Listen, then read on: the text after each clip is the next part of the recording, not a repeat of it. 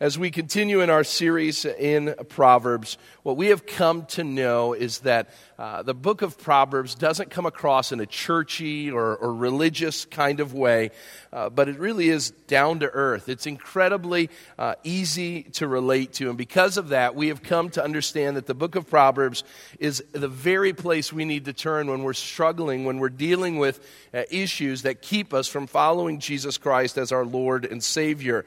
Derek Kidner, uh, a, a, commentary uh, writer, uh, said that the uh, book of Proverbs are intensely practical, distinctly uncomfortable, and immensely profitable.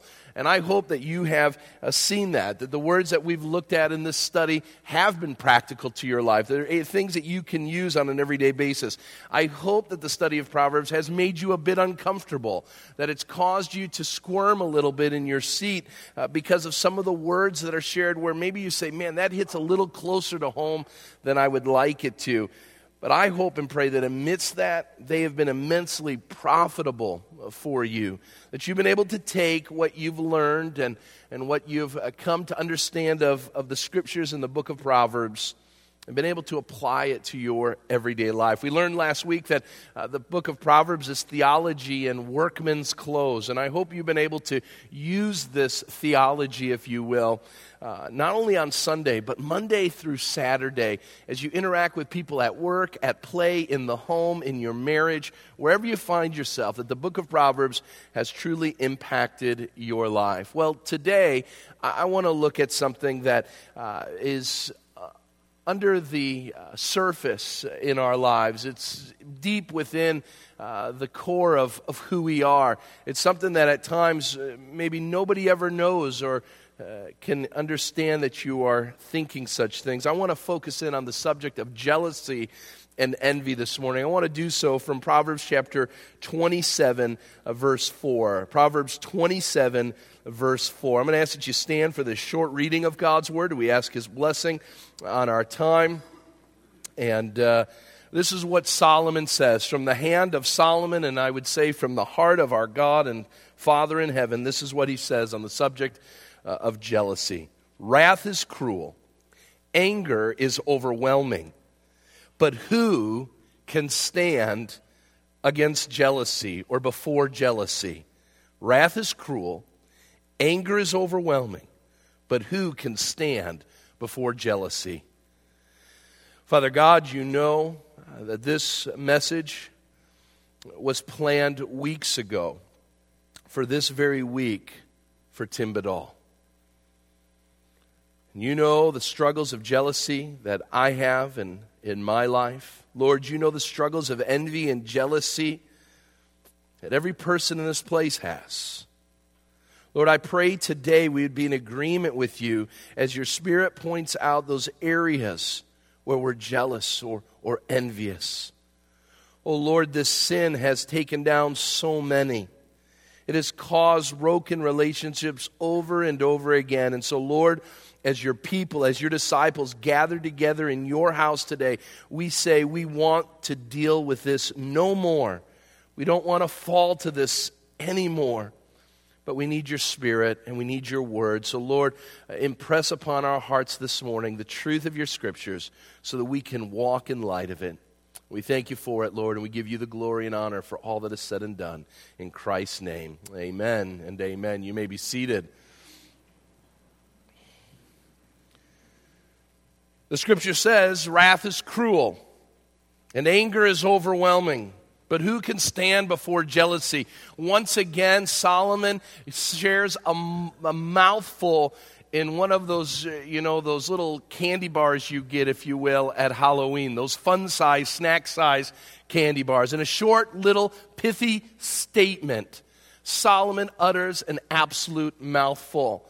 But we need to understand what he's saying in this verse. What is he addressing? And what he's giving is the picture uh, of uh, you taking on an adversary and an enemy, someone who is about to struggle with you in, in some sort of conflict or, or struggle.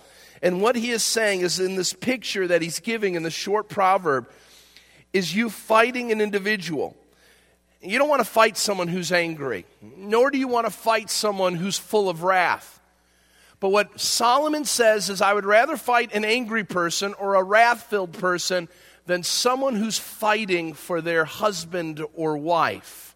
That is, I don't want to fight a jealous person. That's the worst kind of fight you can get yourself into.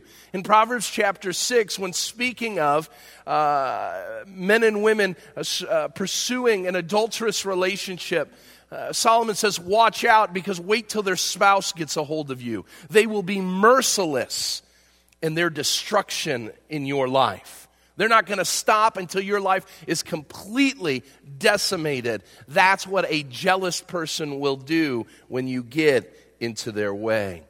You see, jealousy is that formidable opponent. That jealousy is that original green monster that is deep within us. And this monster decimates friendships. Just add a little jealousy to, to close friends, and they won't be friends for very long.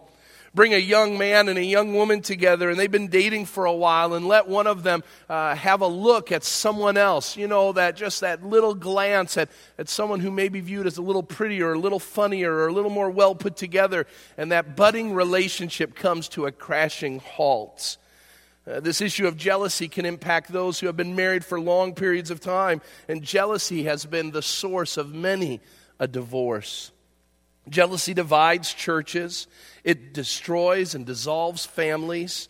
Jealousy is something that's running rampant in our society, both within the church and from outside the church. And one of the reasons why it runs so rampant is because jealousy is one of those sins that you can enjoy without moving a limb or saying a word. Right now, some of us are having jealous and envious thoughts, and nobody would be the wiser.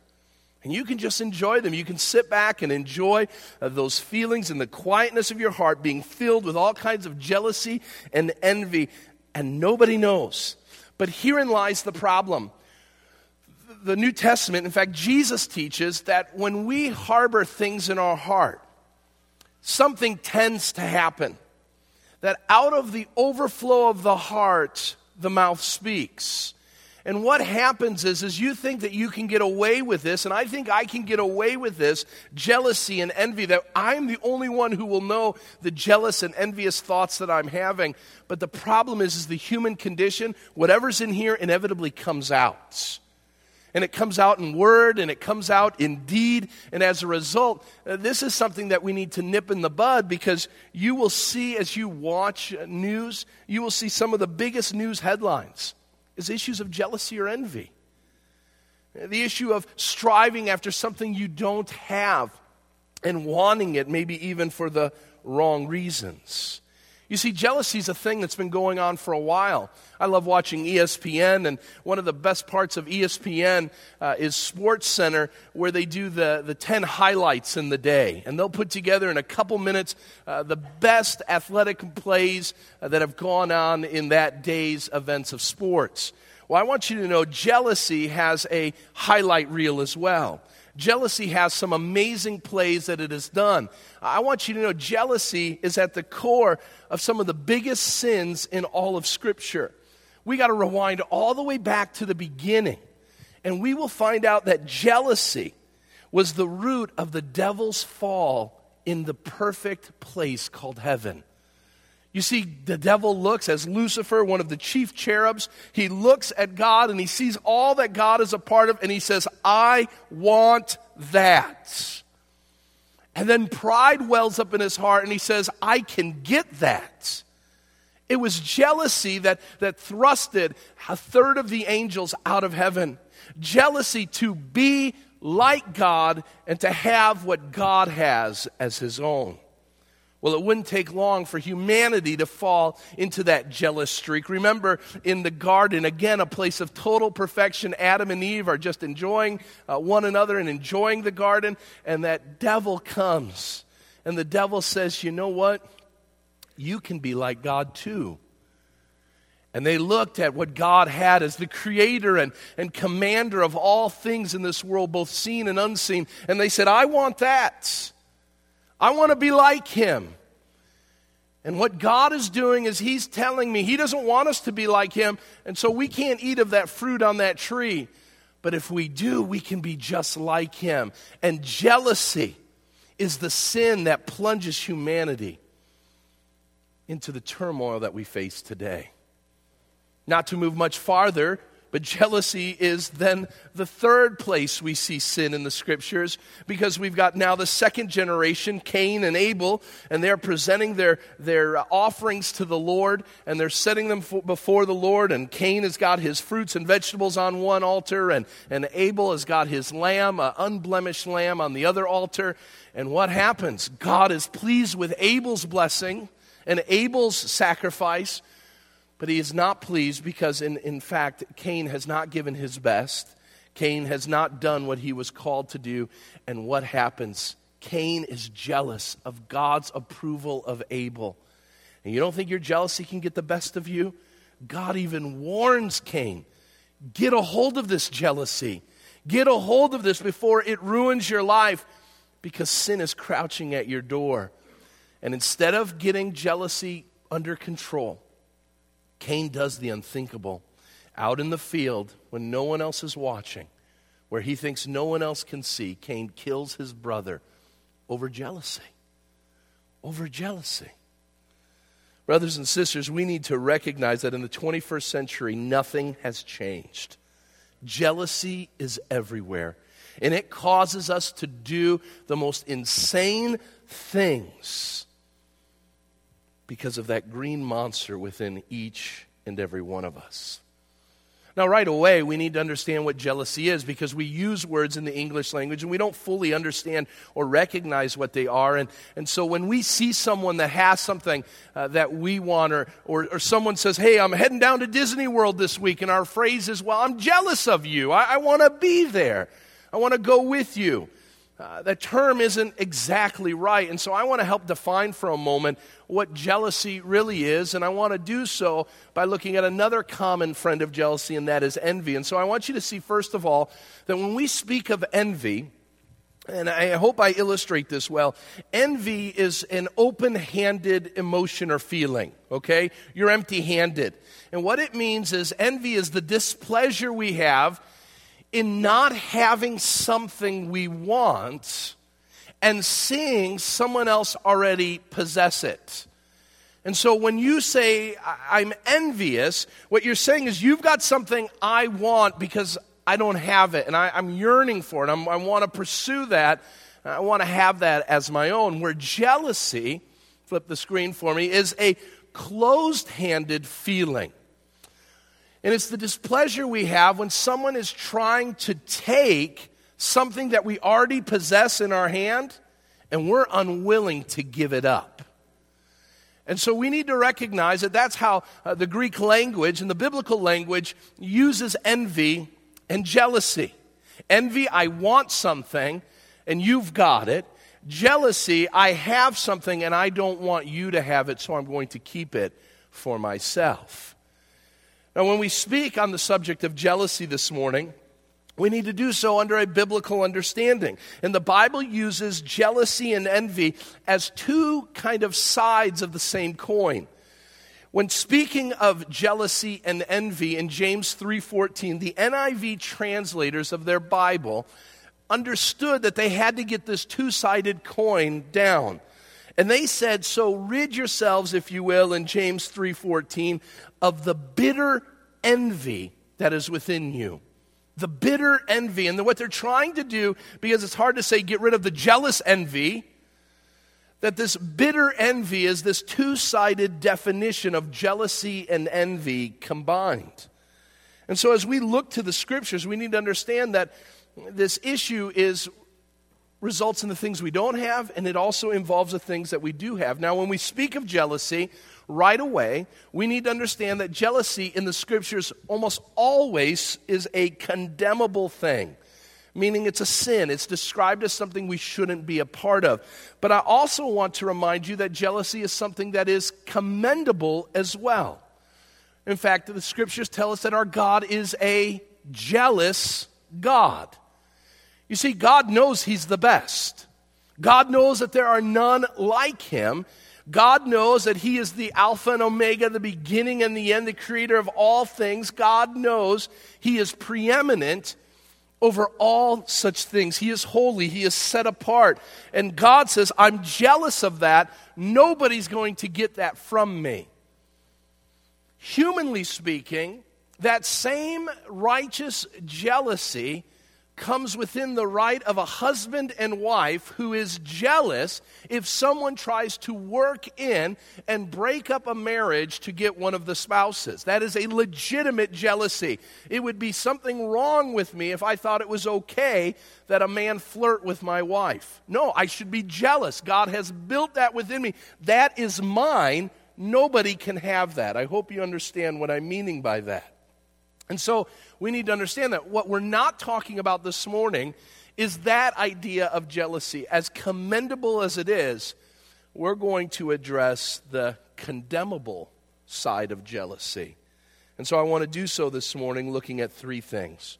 I want to look at the characteristics of jealousy. That is, what does it look like so we can identify it? Then I want to look at the consequences of jealousy. That is what happens to a person who allows entrance into their lives this insidious disease. And finally, I want to look at the cure. What is the antidote for the believer when it comes to this malady? So let's look at the first one. What are the characteristics of jealousy? What is it that makes jealousy look like jealousy? Notice it begins with a coveting heart. It begins with a coveting heart. This is where the envy comes in. I want something and you have it, or I want to keep from you what I have in my hands. There's no better way to exegete this part of the sermon than for us to go on a field trip this morning. We'll go down the hallway and we'll take a left to our nursery area. And we will give one of the kids in the nursery a brand new truck or a brand new doll and watch what happens when we give one child one thing and we don't give any of the other children anything, right? What will inevitably happen is there will be a lot of crying, there may be some swings of punches. And we recognize that even at a young age, not because we've learned it, but because it's within us, we are a selfish people that jealousy starts out really, really young. And here's the problem though we move out of the nursery, our jealousy never does. It's always there with us. And we just are jealous over bigger trucks and bigger dollies and, and, and, and, and bigger issues. But they're no different. It's all child's play, it's all the same stuff that we're dealing with. Babies show us envy and jealousy. James writes this in James 4 1 and 2. He says, What causes quarrels and fights among you? And what he says is, you see that you don't have something, and so you'll do whatever you, it takes to get it. The book of Exodus reminds us that there is much to covet about.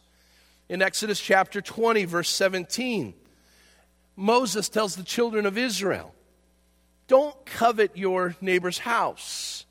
Don't covet your neighbor's spouse. Don't covet your neighbor's uh, handmaidens and, and uh, maidservants and manservants. Don't do that. Don't, don't covet their donkeys. Don't, don't covet anything else. In modern day language, the house still works, the spouse still works. With maidservants and manservants, don't, don't, don't covet. Don't be envious of your of your neighbor's build business operations. How about their donkey? I don't know many people have donkeys. Modern day speaking, don't, don't covet after their mode of transportation. And then, if God wasn't thinking that that was enough, God says, We don't covet anything. Because God understands, as Luther told us, that the, the human heart is a factory of idols. And coveting is making an idol out of something that I have to have that. If I don't have it, I'm going to die. And because you have it, it burns in me a fury of envy and jealousy. So, what it means is we cannot covet and be jealous over anything that God says we shouldn't be jealous over.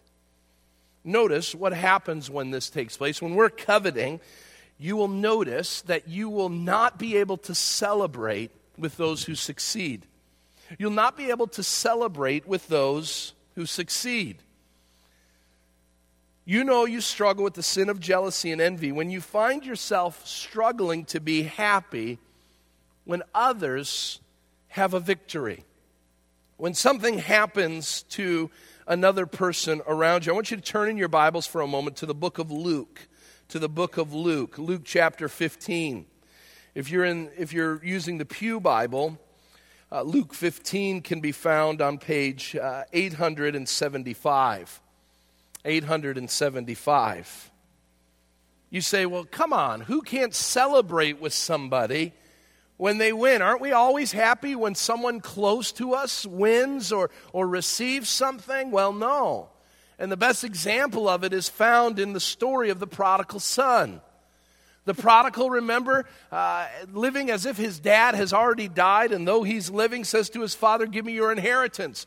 I want to go live on my own. And he leaves the home and he goes and lives a reckless and sinful life and, and is doing great until the money dries up and famine enters the land. And, and he finds himself in a pigsty uh, trying to fight over their food. And, and he remembers I, I, don't, I don't have to eat this way. At my father's house even as a servant i can eat and live better than i'm living now. So i will go back and i will right this wrong and, and i'll be received unto my father if he'll take me back. That's what i'm going to do. And he goes back. And we know the story that the father sees the son coming from far away. And he runs to the son and he embraces the son and he announces to all of the household kill the fattened calf, get the, the best shoes and the best robe, and get the ring from my dresser. Let's put it on his finger. That which was lost is now found. And everybody celebrates. This is wonderful.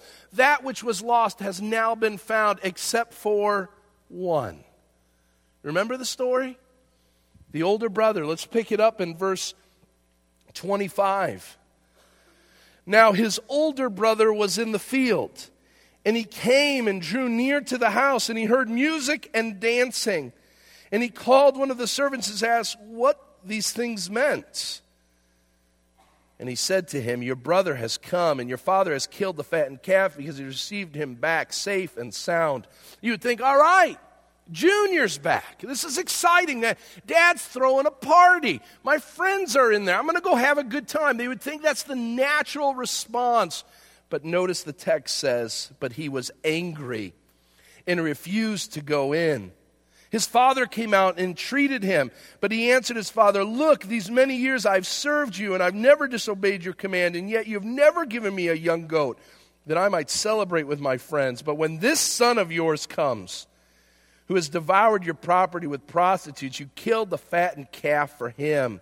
And he said to him, Son, you're always with me, and all that is mine is yours. It was fitting to celebrate and be glad, for it is your brother who was dead and now is alive. He was lost and now is found.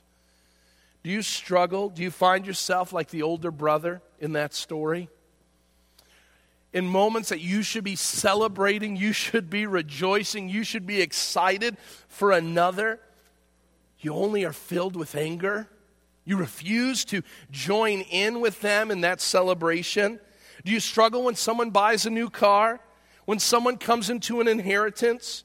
When someone receives an award or a celebration? Is your struggle there? Look out, jealousy isn't far away. In fact, it's more close, closer than you think. What does it do? Notice it will create uh, cruelty towards others. You see, for a while we can contain our jealousy.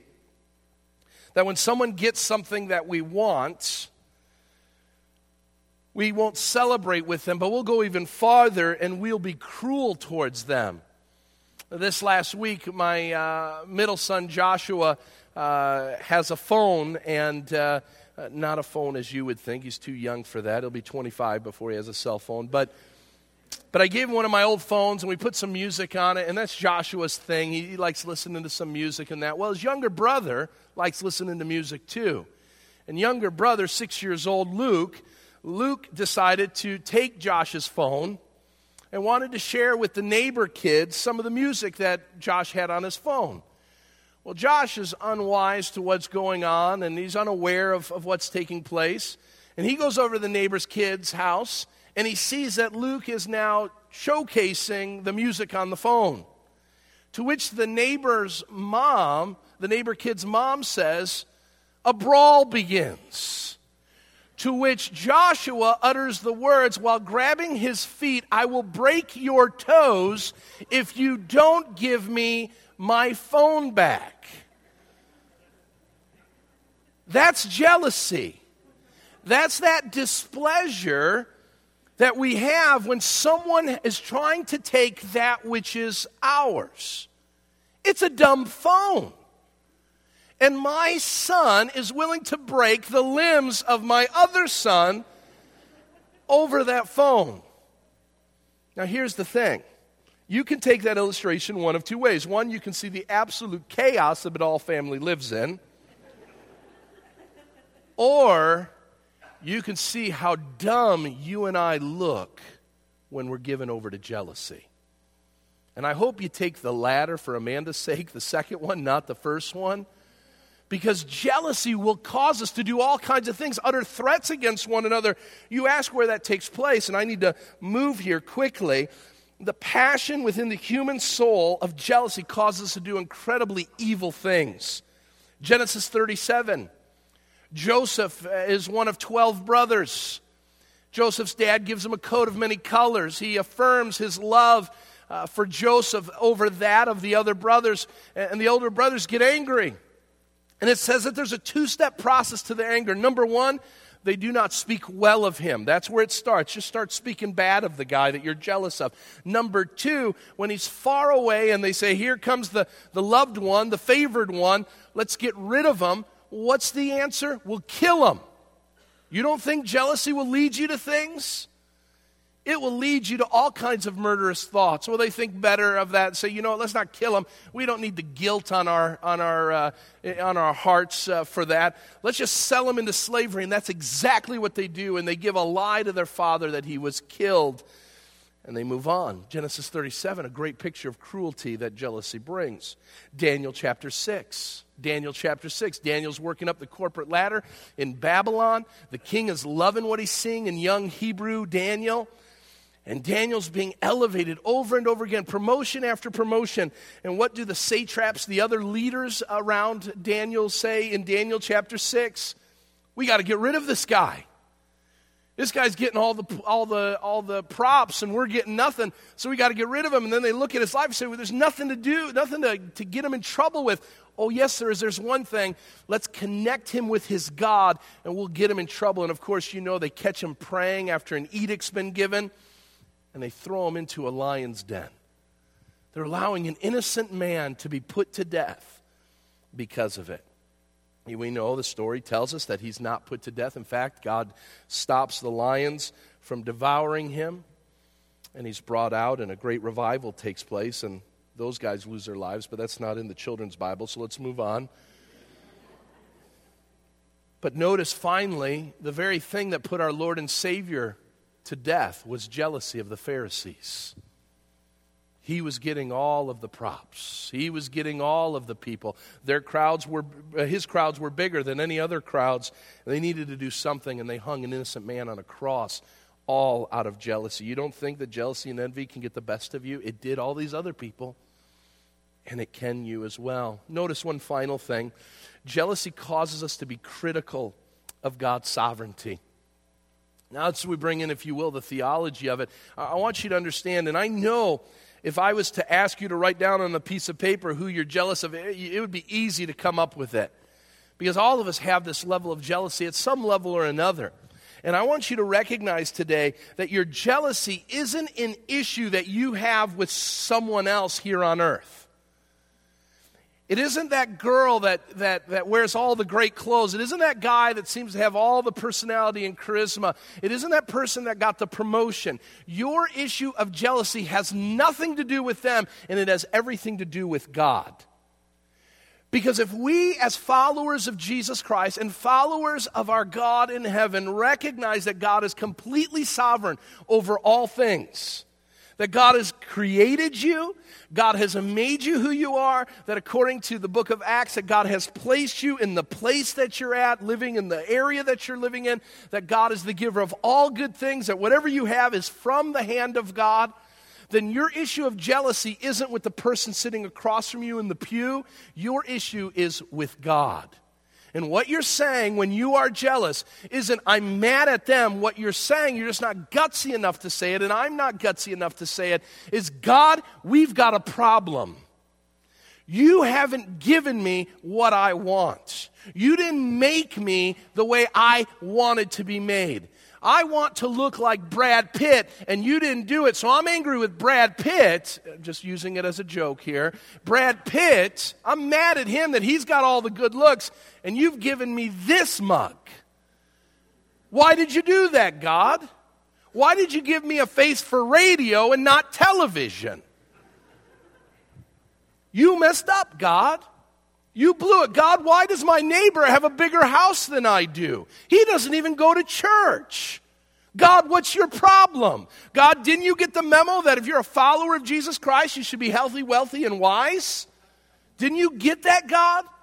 I want you to recognize, and this is probably the most important part of the message your jealousy is an affront to God. Not because he's mad, you're mad at someone else. It's because you are pointing at him and saying, You blew it. You missed it, God, and I know what's better. Let me tell you, God responds to this in Romans chapter 9. In Romans chapter 9, verse 20 and 21, through the lips of Paul, God says, Who do you think you are, old lump of clay, to tell the potter how to make things?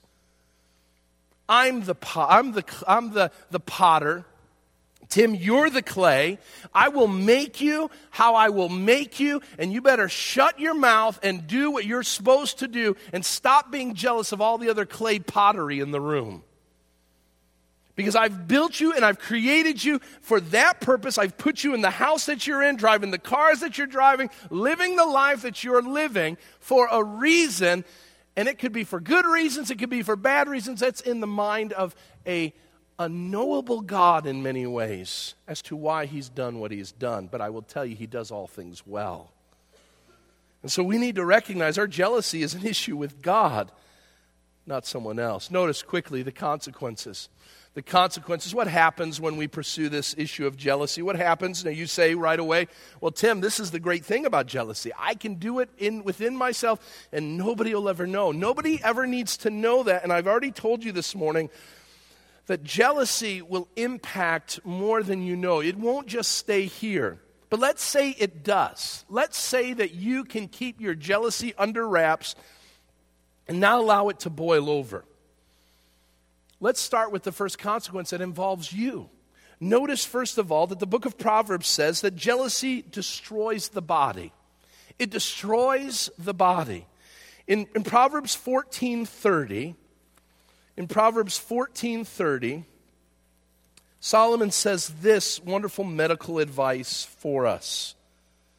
A tranquil heart gives life to the flesh, but envy or jealousy makes the bones rot. In another translation, it says that jealousy is cancer to the bones. In another translation, it corrodes away your life like rust. You see, jealousy is that little thing that starts out real small, maybe even it begins even benign, that little tumor it has a little malignancy in it, so it grows ever so slowly, little by little, day after day. It gets bigger and it's growing. Before you know it, it starts affecting other organs in your body. And then before you know it, it's consumed all of who you are. And some of us are so utterly consumed by the lives and good fortunes of others. And as a result, it's affected our health, it affects our joy, it robs us of happiness, it steals our contentment, and we miss out on God's blessing.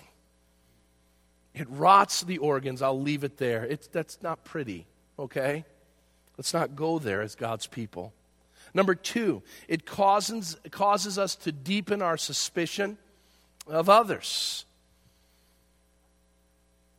It goes like this that girl in your class has got the new good looking boyfriend. Well, right away, we think she must be easy. Because that's the only way that kind of girl would get that kind of guy. Or that guy on the other side of the office gets the promotion, and you say, you know, what, what shady deal did he do to get the job done? Or your neighbors or friends bought a new house or a new car, and, and right away you're driving away from that beautiful new home that they have, and you tell your wife, well, they must obviously not be given to the Lord. They must be doing something to their taxes because I know what he makes. And he can't afford a house like that. Or you know what? I bet you they're upside down on that mortgage. Instead of celebrating, we try to find devious reasons for people's good fortune. We assume the worst instead of believing the best. Where does this happen in the scriptures? The book of First Kings tells us that when Saul was the leader of Israel, there was a parade being held, and, and the chant of the day was Saul kills thousands. That sounds great. But then the second float came, and it was the David float. And in the parade, after the, the float that went by for Saul, Saul kills thousands. And then the, the second one was the David float, and it's David kills the tens, th- tens of thousands. Oh boy. From that moment on, Saul would be on an all out pursuit of jealousy because there was a guy who got some more press than he did. Can I tell you that David was one of the greatest assets in the, Saul, in, king, in the kingdom of Saul at that time? Do you know that what Saul could have said right away is, You're right. My great general, my great soldier, David, does kill 10,000s for his nation, for his God. Let's get together, and I'll be the first one to shake the pom poms. Isn't that great? Any good press about Israel and victories should be a good press about a king, right? If a country's doing well, the king is going to get props. But he takes and he hunts down his greatest asset, and in fact, he'll lose his life in the process of the jealousy that he has because he goes and fights an inadvertent war to try to get press for himself. And he would lose his life, his son would lose his life, and David would be given his throne. Jealousy causes us to be suspicious. Notice it develops a critical spirit. You have an issue of jealousy, you struggle with envy.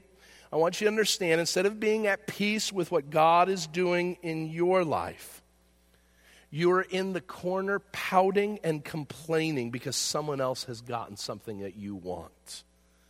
This is unbecoming for the child of God. In 1 Corinthians 13, we, we are told that love hopes for all things, not as critical of all things, and therefore we are called to love our rivals and our enemies, and yet you can't even love your friend because your jealous spirit has gotten a hold of you and you can't be happy for them. You've got to be critical and you've got to come up with reasons why they can't have what you want. And here's the thing you'll never be able to share the gospel of grace to someone you're vying to have something from. You'll never be able to do that. You'll never be able to share the gospel of Jesus Christ if you're fighting them over something they have, whether in the heart or in the physical realm. Notice finally, the consequence is that it will diminish your appetite for God's word.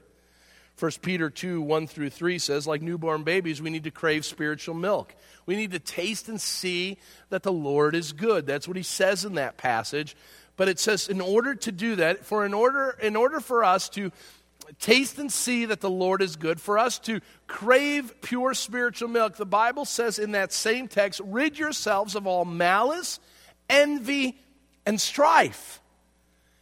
And so you and I can't study God's word. We can't pray right prayers if we are filled with envy.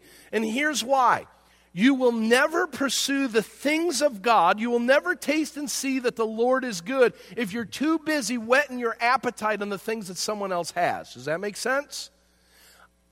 If I want the things of God and I make that my purpose in life, that I want to taste and see that the Lord is good, then I'm focused in on the things of God. I'm not worried what everybody else has. And far too many of us turn away from the good things of God and we turn to what everybody else has, and we can't do both of those things at the same time. And so either you're going to devote yourself to the Word of God and to a relationship with Christ and, and being content in Him, or you're going to be pursuing the things that the world has, or your neighbor has, or your friend has. So we got to rid ourselves of it. So, how do we do that? How do we rid ourselves of this? Notice the cure, and we'll close with this. In order for us to rid ourselves of all kinds of envy and jealousy, I want to give very five real short things, and you can do some study with it later. But there are five things that must be a part of our life that through them we'll be able to position ourselves in a way that we'll sit under the lordship of Christ and serve Him for our own good and for His glory. So, what are they? Number one, you need to renounce your jealousy as sin. Renouncing your jealousy as sin. Are you man enough? Are you woman enough? Am I man enough to say this morning, my envy and my jealousy that's deep within me is a vile sin before God? That it's one of those sins that Jesus went to the cross to pay for? Am I willing to say that maybe nobody else knows it? That insidious issue, disease that's rotting my bones is an affront to God that He wants to heal and cleanse us of all unrighteousness from? Are you willing to repent of that and say, no more? Today is the day that that jealous streak, today is the day when that green monster is defeated in my life once and for all. It begins by renouncing that, that as a sin in your life. Number two, it involves reflecting the attitude of Jesus Christ. We read this scripture this morning, so I won't have us turn there once again. But our attitude should be that of Christ Jesus, who, being in the very nature God, did not consider equality with God something to be grasped, but made himself nothing. Being found in the appearance of a man, humbled himself, even to death on a cross. Theologically speaking, listen, Jesus had every right to be jealous of his position as the second person of the Trinity. He had that in his hands, and he said, Nobody's going to take that away from me. But then God the Father said to him, Humanity's going to hell in a handbasket, and we are going to need to do something. And before the foundations of the earth, the Son agreed in, in correspondence with that of the Trinity I will go and I will be the person of the Godhead who takes all my prerogatives and sets them aside and makes myself a man. God could have been, Jesus could have been jealous of that. But Jesus said, For the sake of others, I will open my hand so that others may receive. You see, you and I, when we are jealous, we promote self. It's about us. When we humble ourselves as Christ did, it becomes about others and not about ourselves. It's not about our positions. It's not about our desires. It's not about our prerogatives or our preferences. It is about others. And that's why Paul says in that same passage do nothing out of vain conceit or rivalry. It's not about you, it's about others. Serve others, humble yourself so that others may be lifted up. Look to their interests and not to your own. That's going to lead you to something. That when you reflect the attitude of Christ and you start serving people instead of selfishly desiring things that they have, is going to cause you to remember your rivals in prayer. Matthew 5:44 says that we are to love our enemies and pray for them. And so when you see someone has something that you want, instead of letting that sin get the best of you, stop and pray. Lord, thank you for that blessing in their life. Lord, I pray that that won't become an issue for them uh, in the days to come, that that will really be a blessing to them. That new house, that new car, Lord, that new promotion, Lord, uh, keep them humble, Lord. Now, here's the thing I got to be careful of. What I don't mean are imprecatory prayers. If you don't know what imprecatory prayers are, that's, Lord, bring fire down from heaven and consume thou enemies of God. When I talk about prayers, I'm talking about the good ones, okay? The nice ones. The ones you want prayed for yourself. And some of us need to be praying for some coworkers and, and some neighbors and, and, and some brothers and sisters that maybe life's going a whole lot easier for them. And we need to be praying, Lord, I pray that that stays the same. How do you do that? You reacquaint yourself with God's blessing. When you are jealous or envious, the only thing you see is other people's stuff, other people's things. And what we need to recognize when jealousy comes is you need to put the DVD in the, in the DVD player and replay the highlights of God's mercy that is new every morning for each and every one of us. God, you've been so good to me. You've been so good to my family. Why would I be jealous over someone else? God, you have been so gracious to me.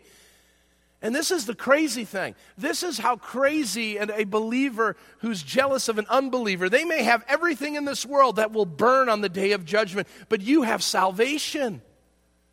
You've got an eternity in glory. What 70 years in poverty when you've got a mansion in glory? And we need to recognize what God has done in our lives and rewind that over and over and over again as an antidote to jealousy.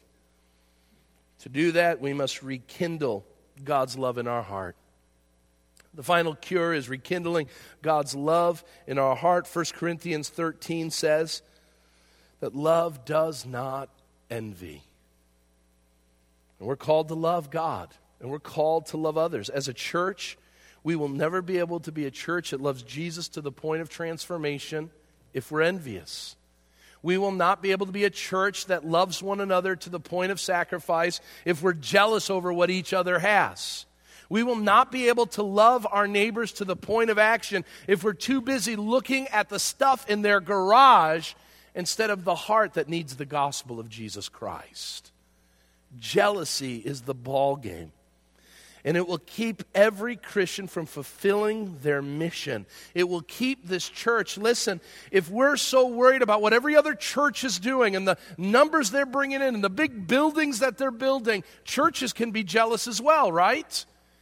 And if we're jealous of what others are doing, eh, then we'll never do what God has called us to be a part of. But thanks be to God that we have a Savior who fulfilled his vision and mission who wasn't jealous enough to stay in heaven on his thrones, but came so he might die for you and I and for the jealousy that we have. That cross behind me reminds us and symbolizes the cross that pays for the sin of jealousy and envy in our lives and all of the penalty, penalty that's incurred as a result. So, as we leave this place, let us live in the power of the cross and by the power of the Spirit to rid ourselves of all envy and malice and jealousy by the grace of God and for the glory of God. And let's do so in a biblical way that will honor Him. Let's pray. Father God, we come before you, and Lord, I pray that we would do work in our hearts this morning. That even as we leave this place and get into our cars, as we interact with others on this Lord's Day, that we would deal with this issue. You've called us to it. You've convicted us of it this morning by your word. It's good for us because it rots our bones, and Lord, we know that that's not what you want in our lives. It causes us to be cruel towards others. Lord, we, we don't want that. It keeps us, Lord, from seeing you for the gracious and glorious God that you are by calling into account that you have missed the boat in your job. All of these are unbecoming as believers. And so, Lord, rid us of this insidious disease so that we may honor you in all that we do. Now send us forth from this place in the peace of the Lord and the fellowship of our brothers and sisters in Christ, that we may honor you in all that we say and do. In Christ's name we pray. Amen.